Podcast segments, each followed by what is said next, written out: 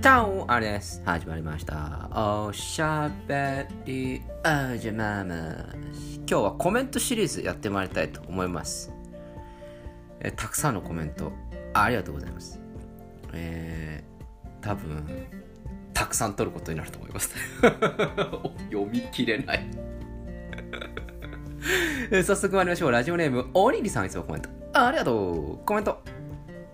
おかず選びに時間かかるシリーズ。僕もシェフと同じく商品棚やメニューの前でうろちょろと佇んでいます。だ大学生時代は夜ご飯をスーパーのお惣菜コーナーで揃えることも多く立ち寄るたびに自分のお腹に相談しながらフルコースを考えていたんですよね。まずはメイン選びからお魚にするかお肉にするかで副菜が変わるので様々な分岐が生まれあこっちはいいな！と一度に手に取った商品を戻すこともしました。個人的なお惣菜フルコースは油の乗ったトロトロなサバの味噌煮ひじきの煮物筑前煮でした。ということで煮物ばっかじゃん。フルコース煮物だね。まあまあまあまあ。それは置いといて。やっぱりうろちょろしちゃいますか。私もそうですね。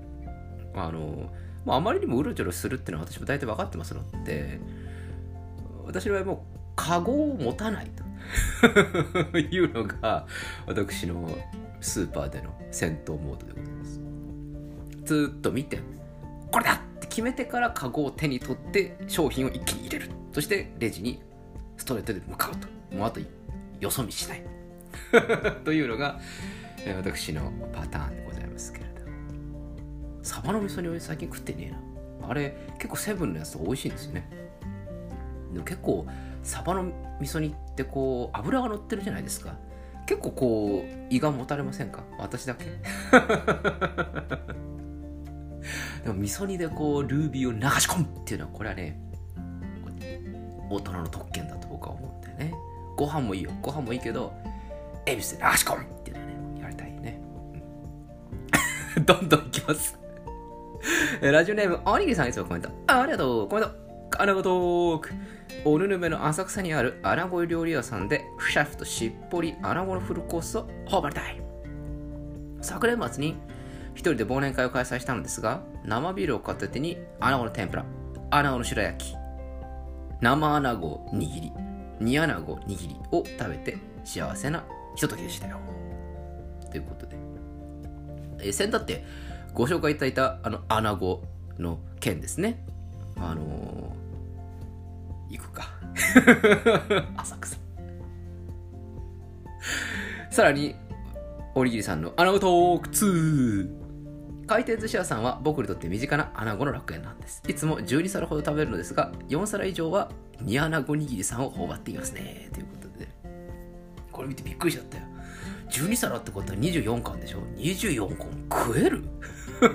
そんなに食える？と私は思ってしまいました。ご案内の通り私は寿司屋では寿司を食わないので有名なので、まあ、回転寿司屋だったら寿司食ってるでしょうけども。あのガリとそれからあとは刺身ですね。をつまみでまあそうさな。小肌とそれから赤貝。大将よろしく。ってな感じで、えーまあポン酒かなんかをいただきまして。でやいのやいのやっているとじゃあもう一つぐらいいただこうかな。じゃあカツオでももらおうかなみたいな感じで。でポン酒が2合ぐらい空いたところでこういい感じでこうほろ酔いなわけですね。で最後にこうじゃあ大将握ってくれるみたいな。つぶってみる。つぶってみる。そんな食い方をしているので。あの寿司屋は行くと寿司を食う前に結構腹がいっぱいになってる。とこですね、まあ、そんなこんなで私寿司は全然行ってないんですけど。今思えば本当にお寿司食べてないなというふうに思いました。回転寿司行ってみようかな。寿司ローみたいなやつですか。まあいいや、えーどんどん参りましょう、えーラジオネームホタルさん。いつもコメント。ありがとう。コメントありがとう。こんばんは。こんばんは。私のおぬぬめマリアージュ。1つ目はバターのかけらを味付け海苔で巻いたものです。我が家では子供の頃からおつまみと称してよく食べていました。今はカロリーが心配なので控えめにしていますがかっこ悪い。2つ目はかぼちゃの醤油煮のバター添えです。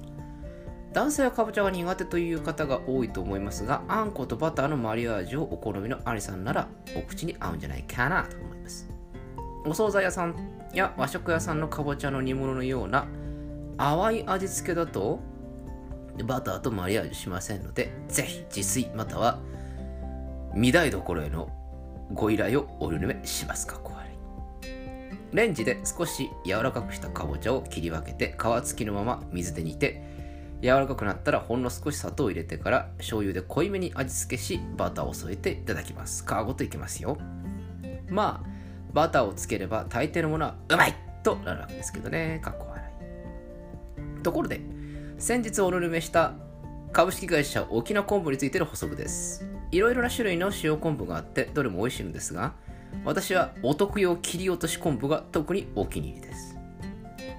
厚さ不揃いゆえにいろいろな食感が楽しめます。また細切りの梅松葉は飲んだ翌朝のおかゆのお供にもよろしいかと思います。かこれアリさん飲み子の皆さんのオルレマリュアージュを聞くのがとても楽しみです。それではまたということで。たくさんのマリュアージュありがとうございます。まずえーあれですね。全般的にあのバターをつければ大体のものはうまいと。このまとめは非常に秀逸でいいなと思いました。バターのかけらを味付け海苔で巻いた。いいですね。なかなかおつな感じですよね。海苔ってのはなかなかうまいんですよね。あのだんだんこうなってくるとこう海苔だけでこう酒を飲むっていうことができるようになってくるもんなん わかります？あの、海苔だけでいいんです。海苔だけで。海苔だけで、意外にビールとか、ポン酒はいけるんですよね。私、あの、最近実家帰るとやってますよ。そして、えー、メインの、このかぼちゃの醤油煮のバター添えということで、確かにこれは自分で作らねえといけねえなというところがありそうですよね。まあ、おにぎりさんに作ってもらおうかな。おにぎりさんあのかぼちゃ大好きだから。もう毎日があのパンプキンのあの何でしたっけあのお祭り。忘れちゃった。あのハロウィンか。毎日がハロウィンのおにぎりさんにちょっとお任せしようかなと思うんですけど。あのこれはね非常にこのバター添えというのは確かに合うと思うんだよあのまさにこのあんことバターのマリアージュにかなり近いところがありますよね。あのさつまいもバター的なあの方向性とかこうじゃがバター的なやつみたいななんかそんな感じかなと思うんですけどこのかぼちゃの醤油煮のバター添えっていうところが非常にセンスがあると僕は思うんですよ。あの語るよ今日は。あの醤油っていうのはねあのバターと合うんですよ。そもそも。そもそも論としてね。合うんです。そこにこのかぼちゃという甘みを持ったものが戦うことで本当のマリアージュが生まれるわけですね。で男の人はかぼちゃは確かに苦手な人が多いんですよ。僕も結構実は苦手だったんですね。うん。あのどっちかというとこのホクホクしてる食べ物あまり得意じゃないのであの苦手なんです。ただ先かぼちゃが結構好きでね。あのー、それもあの甘いやつね。あのなんつうかこう淡いあの蛍さんがおっしゃるようにお惣菜コーナーで売っているちょっと淡いあのあんまり甘くないやつ売ってるじゃないですか。何しゃらくせえことやってんだと。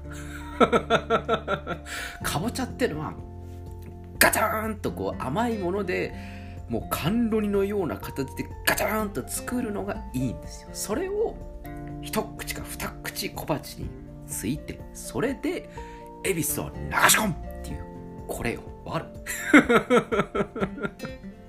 甘いものでビールを飲むっていうのはこれはおじさんの特権なんだよ。あの年寄りの特権だと。ここに行くまでには70にならないと分からないと言われ続けてきたけれども俺は最近分かってる。の正月ですね。これここで話したと思いますけども去年の正月甘いかぼちゃとビールを流し込んでたらこんなうめえものがあるのかと いうようになって以来私はかぼちゃは好きだということが分かりました。あのただあのこれポイントはですねあのまず甘いかぼちゃじゃないとダメだよということでやっぱこう自分でこう作んないといけないっていうのは一つね。あともう一つはあの僕はかぼちゃがちょっと嫌いだなっていうふうに思っていた理由はあのいっぱい出てくるからなんですよね。わかる？酒飲みっていうのはあの同じものがこうごっそり出てこられるとあんまりその食べ物に対する希少性というかありがたみがなくなると私は思うんですよ。お刺身でもそうですけれどもああもうちょっと食いてえなって思うぐらいの量がちょうどいいわけですよ。ガツンとこう残してでも残しちゃうなぐらい出てきちゃうと本当にありがたみがないわけですね。ここが非常に重要なポイントでそのかぼちゃを煮付けが出てきた時にこう2切れぐらいでいいわけですよ。2切れぐらい。6個も7個もゴロゴロってなってるとありがたみが非常に減少してなんかねこう気持ちの問題的にこうダメなんです。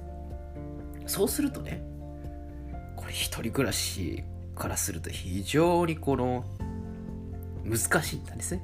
あのかぼちゃっていうものは。やはりそうなると家族で食卓でこう1人2切れずつのかぼちゃの煮付けだったらこう4人いればこうね1つのかぼちゃでちょうどいいくらいじゃないですか。ここなんですよ。つまみってのは味付け云々もそうですけど量の問題ってのが非常に重要なんですよ。どんなに美味しいカツオだろうとどんなにうまい中トロであろうとも5切れ6切れも1人食えるっていう状況になったらありがたみがないわけですよ。2切れぐらいだよね。ああそうだよね。ああもう少し食いてえな。これぐらいがちょうどいい。わかるぬただってそう。谷中生姜だってそう。豆腐だってそう。天ぷらだってうなぎだってなんだって。ああもうちょっと食いてえな。ああもうちょっと。ここなんですね。今日はあの非常にわけのわからんことを語ってるかもしれないけれども。あの僕のつまみに対するこのアモーレこれはですね量も非常に重要になってくる。ということを語り そしてあの皆さんもかぼちゃの醤油にバター添えやってくれ。僕は結構これは老若男女嫌いじゃない人の方が多いんじゃないかなと思います。甘いものが好きなお子様食まあお子さんはこちらのチャンネル聞いてないと思うけど。それから酒飲みの食もろもろ等々これはいいマリアージュだと思います。ぜひ家でかぼちゃの煮付けが作れるというそういう環境にある方はぜひやってもらいたいなと思います。